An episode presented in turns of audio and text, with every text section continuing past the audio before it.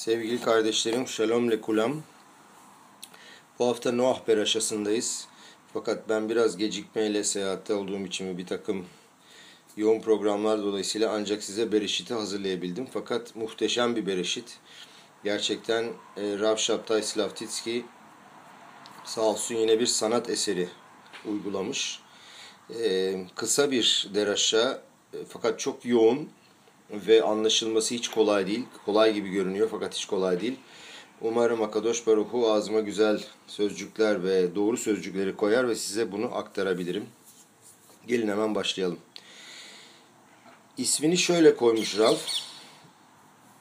Eh afoh efoh et azugiyot şeli lemeuşeret ve lama bihlal ithatanti. Diyor ki çiftler arasındaki ilişkiyi nasıl mutlu bir hale dönüştürebilirim? Ve gerçekten niye evlendim ki diye soruyor. Birkaç sene evvel Amerika Birleşik Devletleri'nde bir sempozyum yapılmış. Ve Habat şaliyahlarından bir rav getirmişler. Ve Hristiyan bir papaz getirdiler ve Dalai Lama'nın büyük bilgelerinden birini de getirdiler.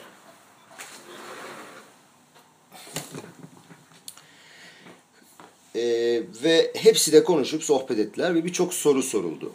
Yahudi bir kadın kalktı. Dedi ki Rab'a bir soru sormak istiyorum dedi.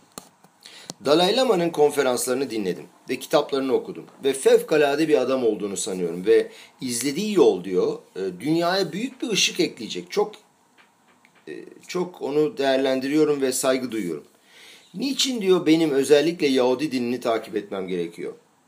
Acaba diyor Rab'a soruyor bunu. Acaba sizin Dalai Lama'ya ters düşen bir şeyiniz var mı? Onun doğru düzgün olmadığını biliyor musunuz? Böyle bir şey söyleyebilir misiniz diye sorar Rab'a. Havad Rav'ı bu zor soru karşısında durup düşünür ve ne yapacağını bilemez başta. Has ve şalom negatif, negatif bir şeyler söyleyebilir mi? Gerçekten negatif hiçbir düşüncesi yok adama karşı. Ve birden düşünürken Akadosh Baruch ona müthiş bir fikir atıyor ve şöyle söylüyor. Diyor ki Bizde diyor Yahudilikte karşısındaki adamı en iyi tanıyan kişi eşidir. Ve tavsiyem şudur ki gelin bu soruyu hani iyi midir değil midir nasıl bir adamdır sorusunu Dalai Lama'nın eşine soralım. Bakalım onun hakkında o ne diyecek. Moderatör bunu duyunca gülüyor diyor ki ya diyor Rab, Rabbi Dalai Lama'nın eşi olmadığını bilmiyor musunuz? Rav der ki ha der şimdi anlıyorum. Hayvanlarla birlikte çok kolay yaşayabilen insanlar vardır. Kedilerle, köpeklerle, bitkileri de çok seven insanlar vardır. Çünkü bunların ikisi de size eleştiri getirmezler ve onlarla geçinmek hiç zor değildir. Yahudilik sorar. Adam ne zaman gelişir, büyür ve yeşerir, filizlenir? Başka birisiyle yaşayıp birleşmesi gerektiği zaman. Öylesine biri değil. Özellikle iki ayrı dünya olan bir erkek ve bir kadın olduğu zaman. Yahudilik der ki eğer bir Kohen, Kohen Gadol olmak isterse ne yapması gerekir? Kim Kohen Gadol olabilir? Sadece bir eşi olan, evli olan kimse. Mükemmellik budur. Bugün Tora'yı, tabi geçen hafta konuşuyoruz bunu, baştan öğrenmeye başlıyoruz. Bakalım Tora bize hemen Sefer Berişit'ten itibaren ne anlatmaya başlıyor? Bakalım. Biliyoruz ki İsrail halkını saymaya başladıkları zaman onları ailelerine göre saydılar. Kaç tane aile olduğunu saydılar ve sonra toplamlarını aldılar. İsrail halkının en büyük temellerinden biri olan ve İsrail halkını ayakta tutan şeylerden en önemlisi aile meselesidir. Mişbaha. Gelin bugün nasıl bir aile kurabiliriz bunu görelim. Ailenin her bir ferdiyle nasıl derin bir ilişki oluşturabiliriz? Tüm aile kendini evde mutlu, sevinç dolu, hayatında anlamlı bir şekilde nasıl hissedebilir bakalım. İngilizce'de birbirine hem benzeyen hem de hiç benzemeyen iki tane kelime vardır. Home diye bir kelime vardır bilirsiniz. Bir de house kelimesi vardır. İkisi de ev anlamına gelir fakat aralarında muazzam bir fark vardır. Evi olmayan kişilere homeless adı verilir. Hani bazı insanların evleri vardır fakat o evler maddiyatla doludur. Ruhani evleri yoktur.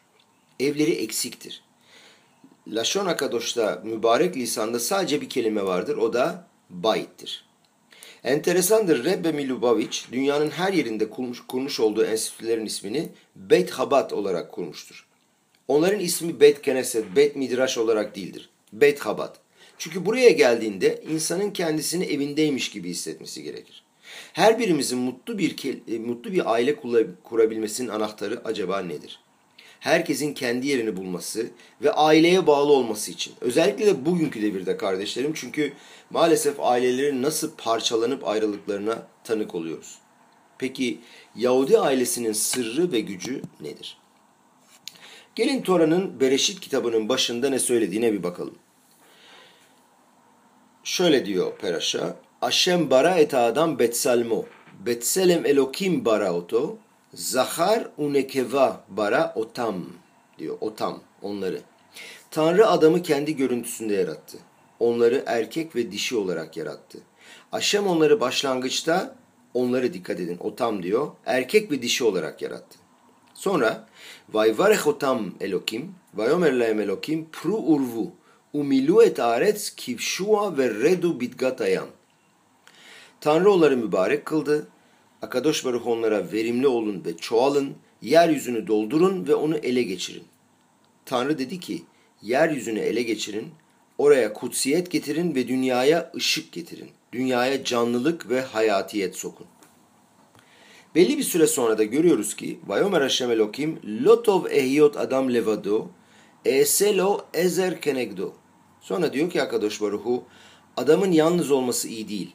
Ona kendine uygun bir yardımcı yapalım. Sadece bu cümle hakkında e, aslında saatlerce konuşulabilir ama şu anda basit geçiyoruz. Kendine uygun. Kenegdo aslında ona ters demek, ona e, tezat demek. Onu da göreceğiz birazdan.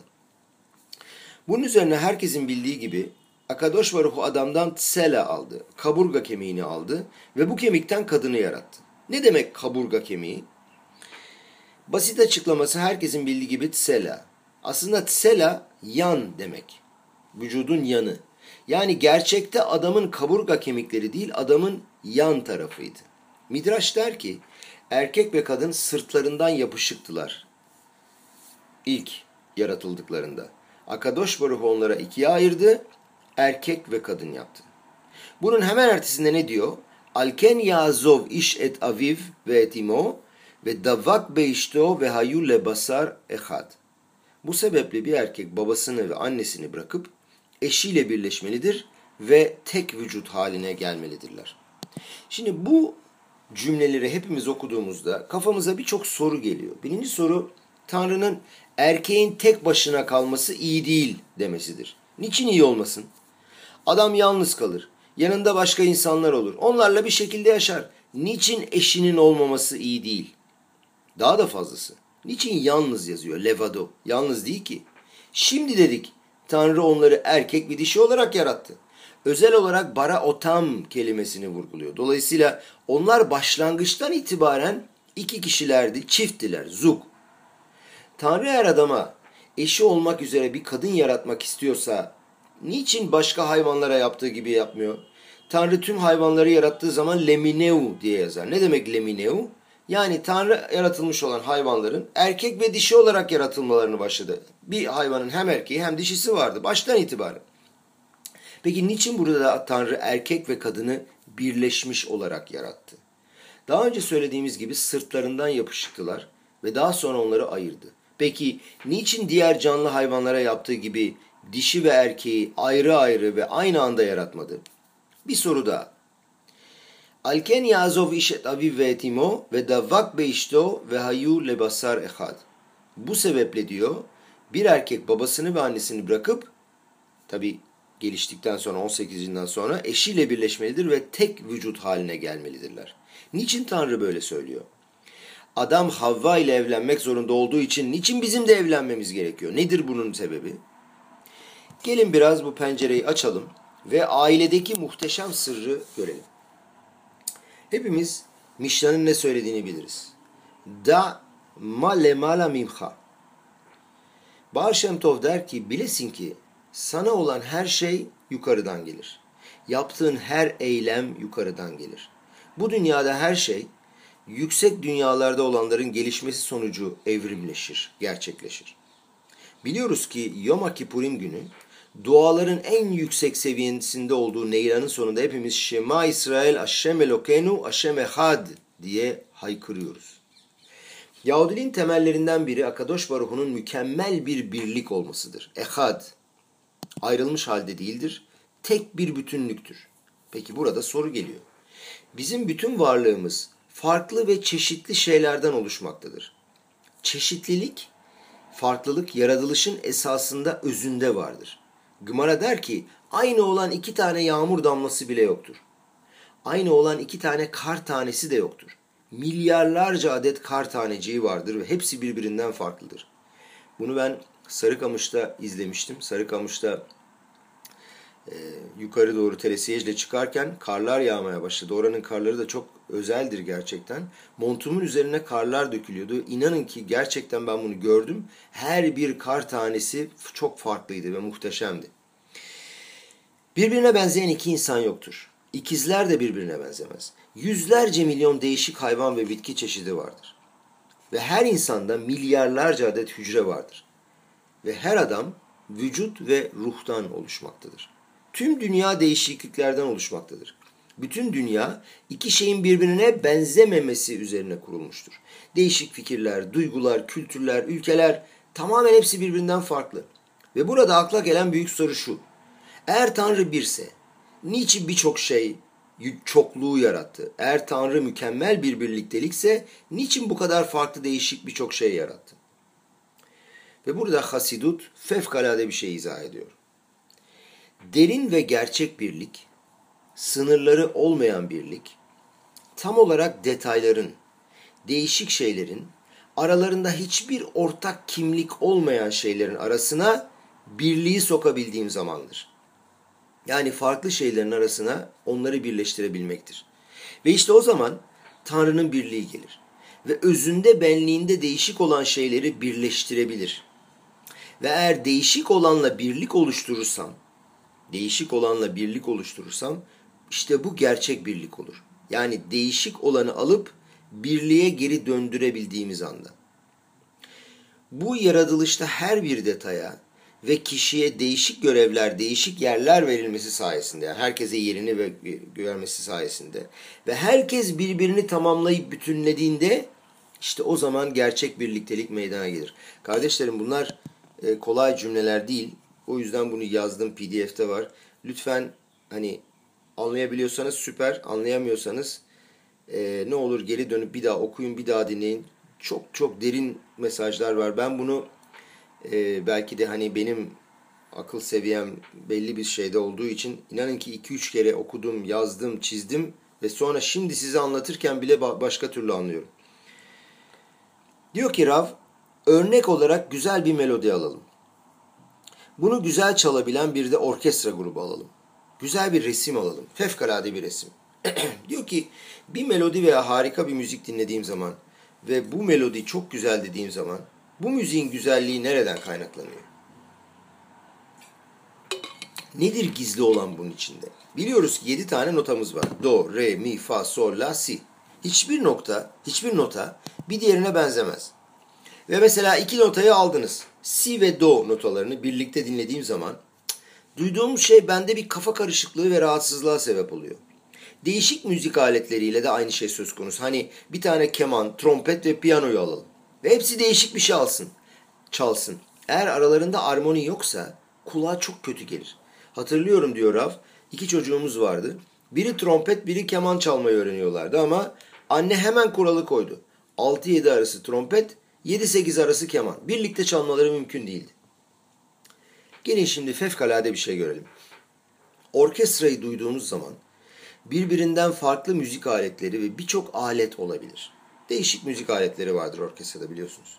Ve kulağa çok güzel, yani birlikte çıkardıkları müzik kulağa çok güzel ve hoş gelebilir. Sadece bu kadar da değil. Bazen müthiş derecede heyecanlanırız ve gözlerimiz yaşarır. Müthiş duygu ve sevinç gözyaşları. Bazen müzik bizde spontane bir dans etme isteği yaratır. Uyanırız. Ne oluyor? Peki müziği duyduğumda her aleti kendi içinde duyuyor muyum? Böyle bir müzik kulağımız hepimizde yok. Do'nun ve Re'nin ne kadar olduğunu, Si'nin nasıl olduğunu duyuyor muyum? Hayır. Detayları da duymuyorum. Notaların, aletlerin ve sesin üzerinde bir şey duyuyorum. O aletlerden çıkan o fevkalade melodiyi duyuyorum. O güzel melodide o detaylardan ayrılıp kendimi nasıl da serbest bırakabiliyorum. Ve bu değişik aletlerden çıkan ve bu değişik aletlerden çıkan yaratılan tamamen yeni bir melodiyi duyabiliyorum. Seslerin ve notaların üstünde bir şeyler duyabiliyorum. Tanımlamanın bile çok zor olacağı ruhani bir şey duyuyorum. Birçok kez şu soruyu sorarız. Ne vardı burada bu kadar güzel olan ve seni bu kadar heyecanlandıran ne vardı bu duyduğun müzikte? Bilmiyorum. Niye bu kadar heyecanlandığımı izah edemiyorum. Görüyoruz ki bu melodinin o kadar müthiş bir gücü var ki aynı yerde olan ve aynı melodiyi duyan birçok değişik insan birdenbire heyecanlanıyorlar. Kimisi sevinç duyuyor, kimisinde ise mutluluk gözyaşları. Birçok kez müzikten anlayan ve müzik duyguları olan bazı insanların nefeslerinin kesildiğini duyuyoruz. Onlar artık bu dünyada bulunmuyorlar. Melodi onların ruhlarının içine etki ediyordur. Kabala kitaplarında yazar. Göklerdeki melodi dünyası teşuva dünyasının yanında durmaktadır. Melodi kişiyi uyandırabilir. Onun içindeki bazı şeyleri alevlendirebilir. Leadlik. Betamiktaş'ta Leviler ne yaparlardı kardeşlerim? Tora öğrenmezlerdi. Ne yaparlardı biliyor musunuz? Müzikle uğraşırlardı. Betamiktaş'taki bütün yapılan çalışma bizim neşamamızı yakınlaştırmak, leit karev, yakınlaştırmak içindi. Bizim içselliğimizi alevlendirmekti. Leadlik etapnimiyut şelanu. Arada bir İbranice lafları söylüyorum çünkü Türkçesi çok etki etmiyor. Leadlik etapnimiyut şelanu demekle içselliğimizi alevlendirmek aynı şey değil. Ve bütün bunlar özellikle müzik ve melodi sayesinde oluyordu. Bizim anlattığımız örneğin, örneğin e, bu örneğin bizim anlattığımız örneğin ve hikayenin esas vermiş olduğu ahlaki derste tam olarak buydu. Ne demek istiyorum? Akadosh Baruhu'nun yaratmış olduğu herkes, her bir yaratılış Tanrı'nın dünyasındaki, Tanrı'nın dünyadaki birer yansımasıdır. İştakfut. Helek elokam imal mamaş. Yani Tanrı'nın bir parçası. Aile kurduğumuz zaman, fakat birleşmiş bir aile kurduğumuz vakit, dünyadaki var olan birliği ve kardeşliği açığa çıkarıyoruz. Aslında hepimizin kökü Tanrı'nın tekliğidir. Sen bu tekliğe, birliğe bağlı olduğun için sende bu birleşebilme gücü vardır ve böylece Akadosh Baruhu'nun sonsuzluğunu açığa çıkarabiliyorum. Tanrı teklikle tanımlanamaz, birlikle tanımlanamaz. Çünkü eğer Tanrı sadece tektir ve birliktir dersem o halde onun eksikliği var demektir. Çoğunluk özelliği ve başka birçok detayı yoktur. Peki ne zaman ben Tanrı'nın sonsuzluğunu açığa çıkarabiliyorum legalot? Çoğulmanın, çoğalmanın ve birliğin tekliğin üstüne çıktığımda, bir daha söylüyorum. Ne zaman Tanrı'nın sonsuzluğunu açığa çıkarabiliyorum? Çoğalmanın ve birliğin ve tekliğin bütün bu tek tek olan kavramların üzerine çıktığımda hani nasıl ki demin demiştik o melodi, o bir sürü değişik e, müzik aletinin üstünde bir şey duyabiliyorsam Tanrı'nın da birliğinin e, çoğalmanın bütün bu detayların üzerine çıkıp hepsini bir üstten gördüğünde işte o zaman sonsuzluk açığa çıkıyor. Özellikle birbirine zıt düşen farklı şeylerin birleştiği zaman. Erkek ve kadın tek vücut olacakları zaman işte o zaman Tanrı'nın tekliğini açığa çıkarmış oluyorum. Çokluğun, tekliğin, birliğin, değişikliğin üstünde olan ve birlikte değişikliği birleştirebilen. İşte tam bu noktada Torat Ahasidut gelip çok derin bir noktaya parmak asıyor. Diyor ki birbirinden tamamen farklı bir çift. Erkek ve kadın. Başka kültürlerden, başka ailelerden gelen, öz ve esasları ayrı olan nasıl olur da birleşebilirler Ribona Şalolam? Buna ne sebep olur? Onlar göksel isteğin yani Ratsona Elyon'un birlik konusundaki isteğini hissetmiyorlar. Eğer biz Tanrı'nın kendi birliğini açığa çıkarmasını istediğini hissedebilseydik evet bu bizim birleşmemizi sağlayabilirdi ama bizim böyle bir duygumuz yok. Bunu anlayamıyoruz. Bunu ancak çok büyük sadikler hissedebiliyorlar. Hasidut'ta fevkalade bir şey izah ediliyor. Bu nokta çok çok önemli kardeşlerim. Bu birliği yaratabilmek için Akadosh Baruhu iki tarafın birbirini arzulamasını sağlayabilmek için erkek ve kadına hisler, duygular yerleştirir. Bu duygular onların birliği aramalarına sebep olur ve birliği bu dünyaya indirmelerine sebep olur. Burada gerçekten müthiş bir fikir var. Birçok kişi şöyle düşünür. Bir aile kurmanın ve evlenmenin amacı nedir? Bizim arzularımız ve hislerimiz, birbirimize olan isteklerimiz, çekim gücümüz, karşındaki insana olan çekim gücü sebebiyle ve Tanrı korusun o çekim gücü ve arzular maalesef başka yerlerde olduğu zaman veya başka kişilere karşı olursa bu sefer bu taraftaki ilk ilişki duruyor maalesef. Fakat gerçek şudur. Burada çok daha yüksek seviyeli bir şey söz konusudur. Aramızdaki birlik ve birleşme yaratılışın amacıdır. Tanrı'nın bu dünyadaki birliğini açığa çıkarmak. Dünyayı daha saf ve mübarek bir hale getirmek. Bütün bu arzular ve çekim gücü bu olayın gerçekleşmesi ve faaliyete geçmesi için yaratılmıştır. Fakat amaç bu değildir. Yani beraber olmak değil. Bende bu aile kurma challenge'ı, isteği, meydan okuması olduğu andan itibaren detayların arasını birleştiren o üçüncü nokta olduğu zaman işte bunun sonucunda o içsel birlik sağlanır.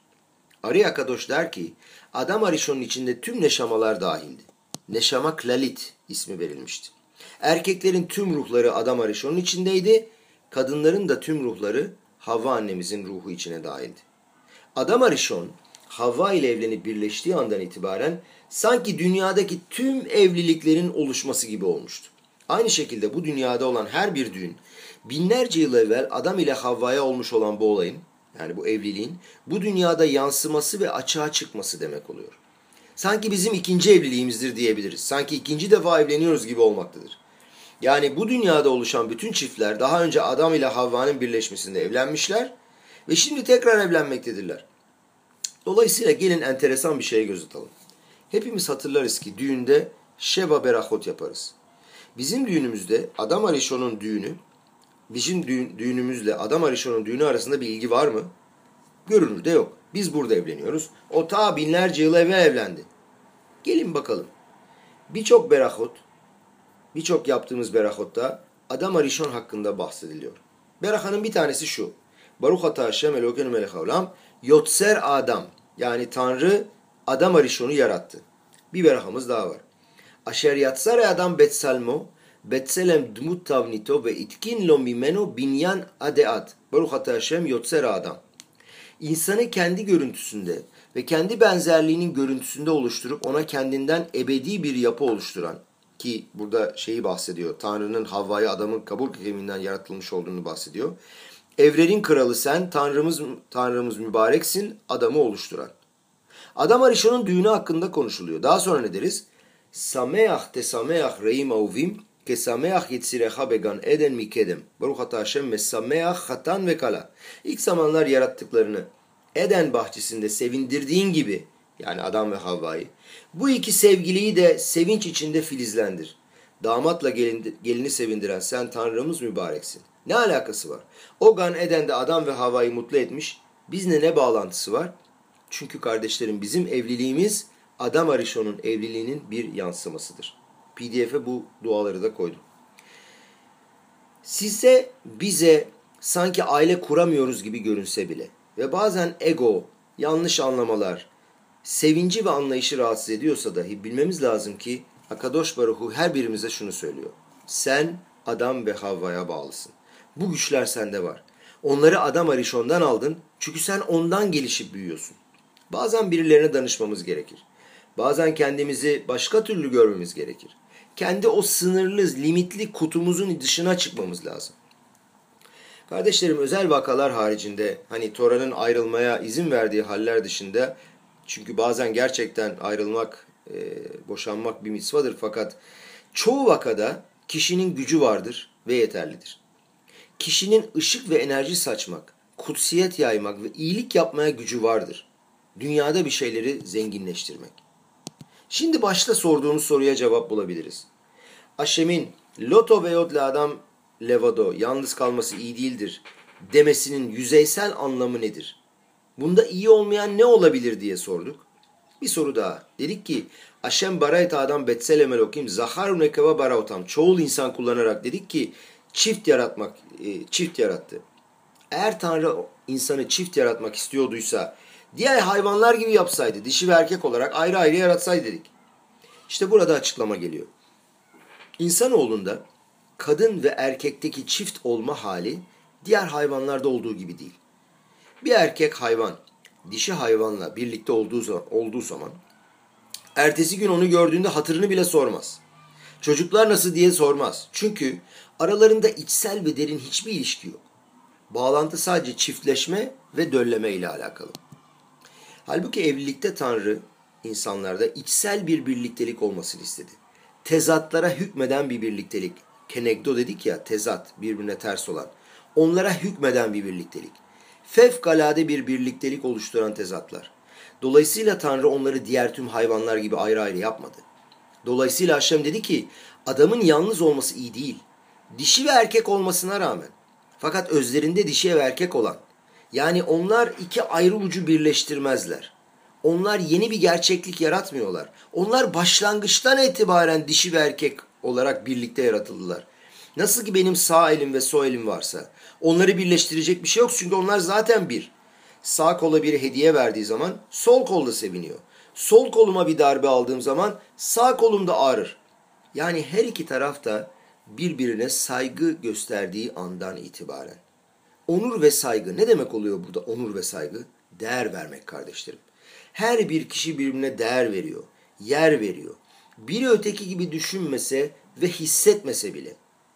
Erkek ve kadının bazen, bazen çoğu zaman diyelim, birbirinden farklı melodileri vardır. Her birinin başka bir aleti vardır.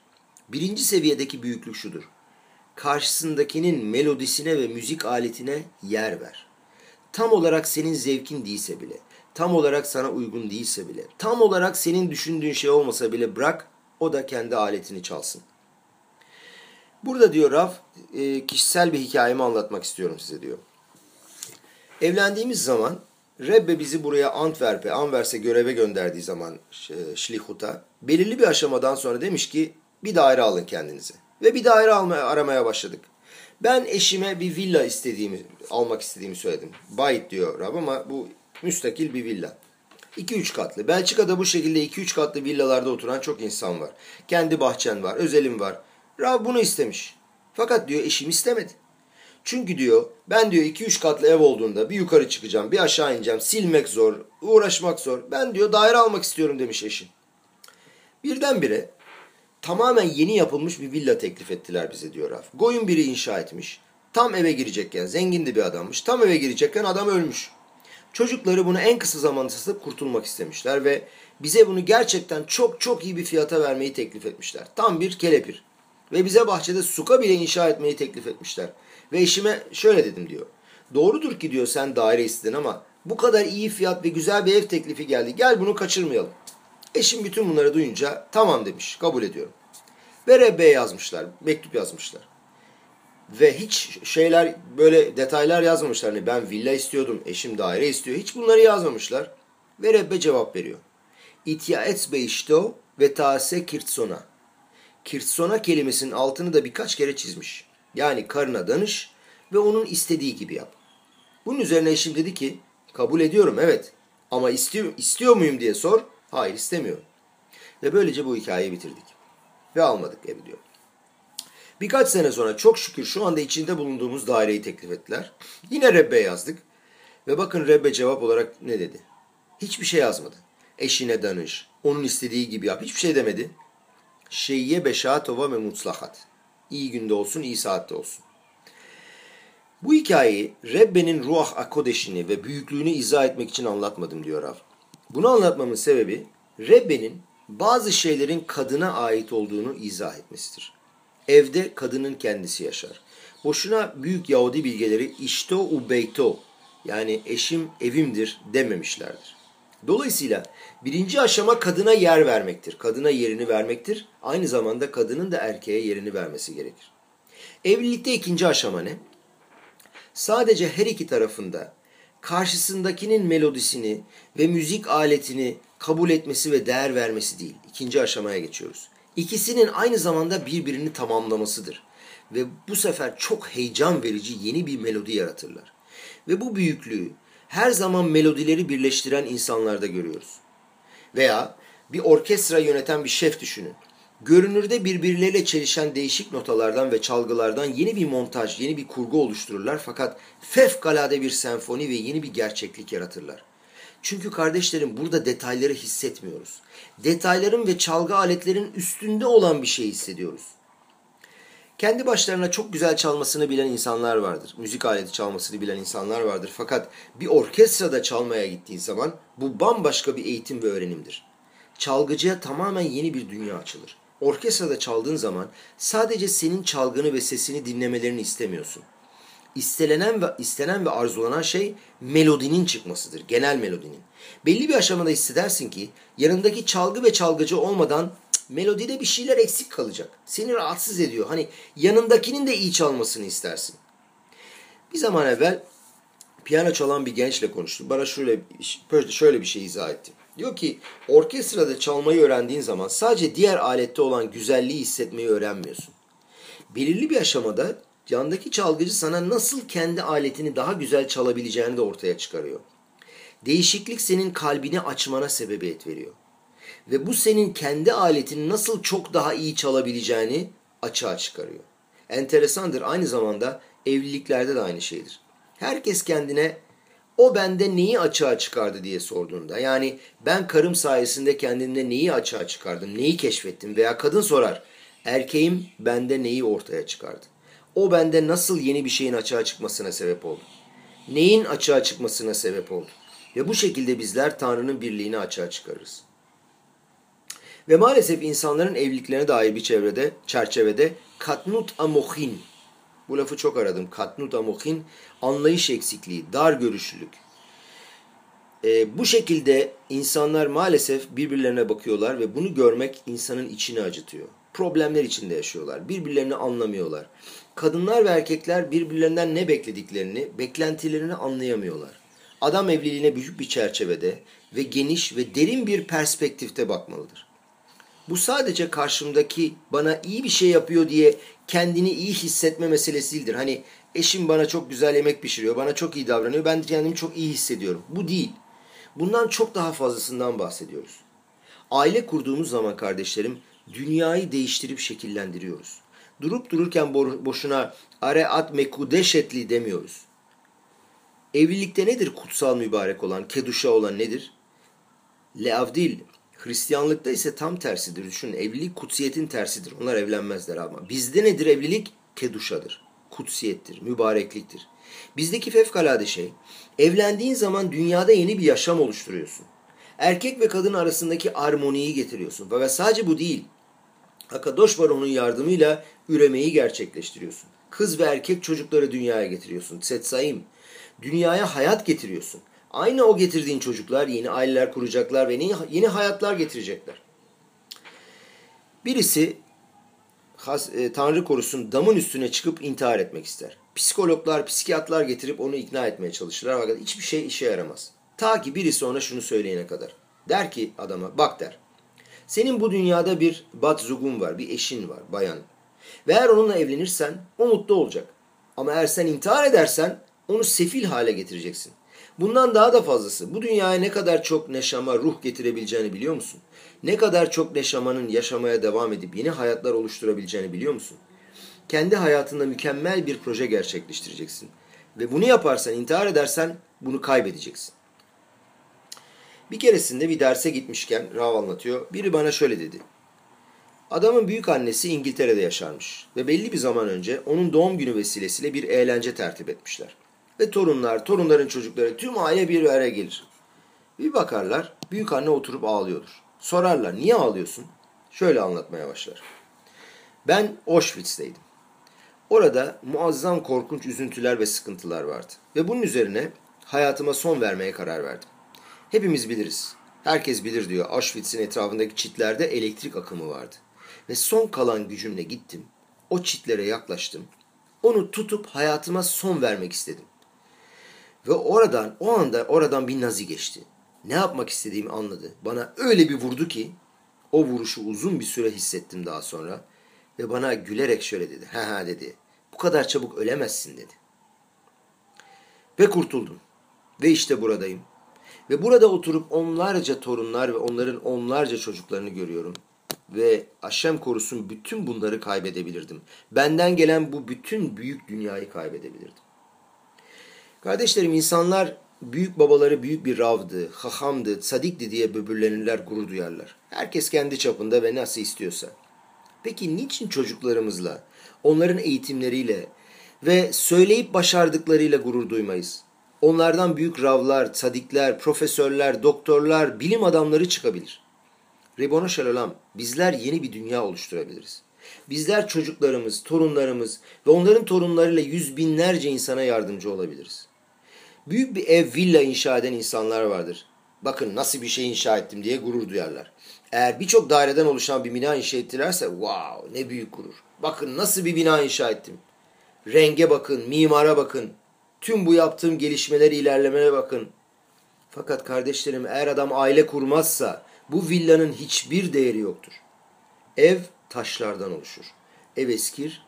Ne kadar çok eskirse değeri de o kadar düşer. İçindeki şeyler bozulur, yıpranır, modaya uymaz. Onu renove etmek zorundasın. Buna karşılık ailede ise ne kadar çok yıllar geçerse başka yaşamlar yeşerir ve filizlenir. Yeni yaşamlar oluşur. Erkek ve kız çocuklar, torunlar, yeni aileler yaratmaya devam ederler. Sınır ve limit tanımadan. Ve burada yaşayan anne baba, büyük anne ve büyük baba bunu görürler. Ve 120 sene sonra yukarıda çıktıklarında oradan da bunu görürler. Ve bu onlara nasıl da bir sevinç ve güç verir. Birçok insan tanıyorum diyor Av. Çok fazla çocukları olmadıkları için üzülürler. Çok fazla çocuğu var diye şikayet eden, üzülen hiç kimse duymadım şimdiye kadar. Nasıl da bir hayat var. Bu hayat nasıl da tüm dünyaya yayılıyor. Kurduğumuz aile sayesinde kendi büyüklerimizin daha çok çocuklarımız olsun, daha çok hayat oluşturalım ve bereket getirelim, şefa bereket getirelim hayalini de gerçekleştirmiş oluyoruz. Bu oluşturduğumuz birlikteliktir kardeşlerim. Yeni bir senfoni oluşturuyoruz. Yeni melodiler, yeni aileler. Bu var olan muazzam bir histir. Çok sene evvel diyor Rab İsrail'deydik ve İtvadut vardı. Aramızda tartışıyorduk, konuşuyorduk, sohbet ediyorduk. Aramızda İsrail Hava Kuvvetleri'nde görev yapmış olan bir pilot vardı. Epey bir konuştuktan sonra bize dedi ki 1981 yılında Irak'taki nükleer santrali havaya uçuran pilotlardan biri olduğunu söylemiş. Ve ona sorduk. Onu patlatmaya gittiğinde ne hissettin? Adam dedi ki çok heyecanlandım. Çünkü on parmağımın altında 3 milyon Yahudinin var olduğunu hissettim. Has ve şalom eğer başaramazsam onları tehlikeye atabileceğimi hissettim. Onları kurtarabilirdim. Kardeşlerim aile kurduğumuz zaman hissetmemiz gerekir. On parmağımızda kurduğumuz sağlıklı çiftte iyi bir bağlantı kurduğumuzda hayat yaratıyoruz. Şekillendiriyoruz. Sadece bir nesil için değil, gelecek birçok nesil için. Orahay Makadosh ayrılma nesli için Dor Aflaga ki Noah Beraşası'nda okuyacağız. Şunu söylüyor. Diyor ki onlar sadece bir tek yerde hayat oluşturmak, inşa etmek istediler. Başka mekanlara yayılmak istemediler. Onların hatası şuydu. Onların hatası buydu. Tek bir yerde kalmak istediler. Bunun üzerine Akadosh Baruhu bize şöyle diyor. Birbirinize duyduğunuz bu arzu ve çekim gücünü, bağlantısını, ilişkisini ve hissini yarattım. Niçin biliyor musunuz? Aile kurabilmeniz ve oluşturabilmeniz için. Ailelerin çocukları ile bir ilişkide olmuş olmaları, onlarla başa çıkabilmeleri için, onlara hayat verebilmek için, onlara hayat inşa edebilmek için birlikte olmaları. İşte bu bizim güzelliğimiz. Düşünün anne babalar bazen çocukların petlerini değiştirmeleri gerekir. Çocukları için gece yarısı uyanmak zorunda kalırlar. Onların yaptığı her türlü hikaye ve problemle uğraşmaları gerekir ta bebeklikten büyüklüğe kadar. Peki bu gücümüz nasıl ve nereden geliyor? Aşem bize bu gücü hayat oluşturabilmemiz için veriyor kardeşlerim. Ve Gemara der ki Amar Rabbi Yossi en ben David ba at şey yihlu kol aneşamot şebaguf. Nedir bunun açıklaması? Adam anlat e, adam Arishon anlatırlar. Önce bunu tercüme edeyim yazmamışım bunu. Diyor ki ben David gelmez. Yani David e, David Amelech'in oğlu Melech Hamashiach gelmez. Bütün e, vücuttaki bütün ruhlar inmediği zaman. Şöyle diyor.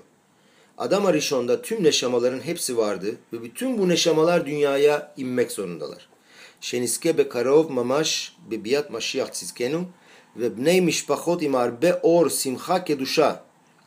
Bir an evvel Mashiach Tzidkenu'nun gelmesine nail olalım ve bütün ailemizle ve ışıkla, sevinçle, keduşayla, yaşamsallık, canlılık ve bütün dünyaya ışık ve hayat yayalım. אמן וכן יהי רצון.